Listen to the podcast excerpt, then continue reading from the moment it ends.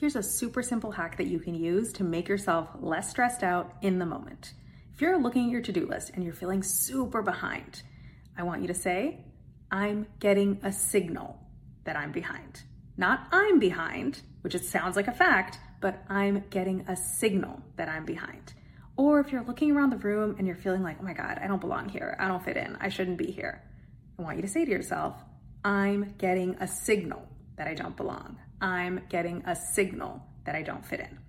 The reason it's helpful to do this is because it helps you separate the reaction you're having to the situation from the reality of the situation. It's a super simple way to just help you realize it's not that you're actually behind, it's not that you actually don't belong, or it's not that you're actually not qualified, or whatever else your brain is telling you today.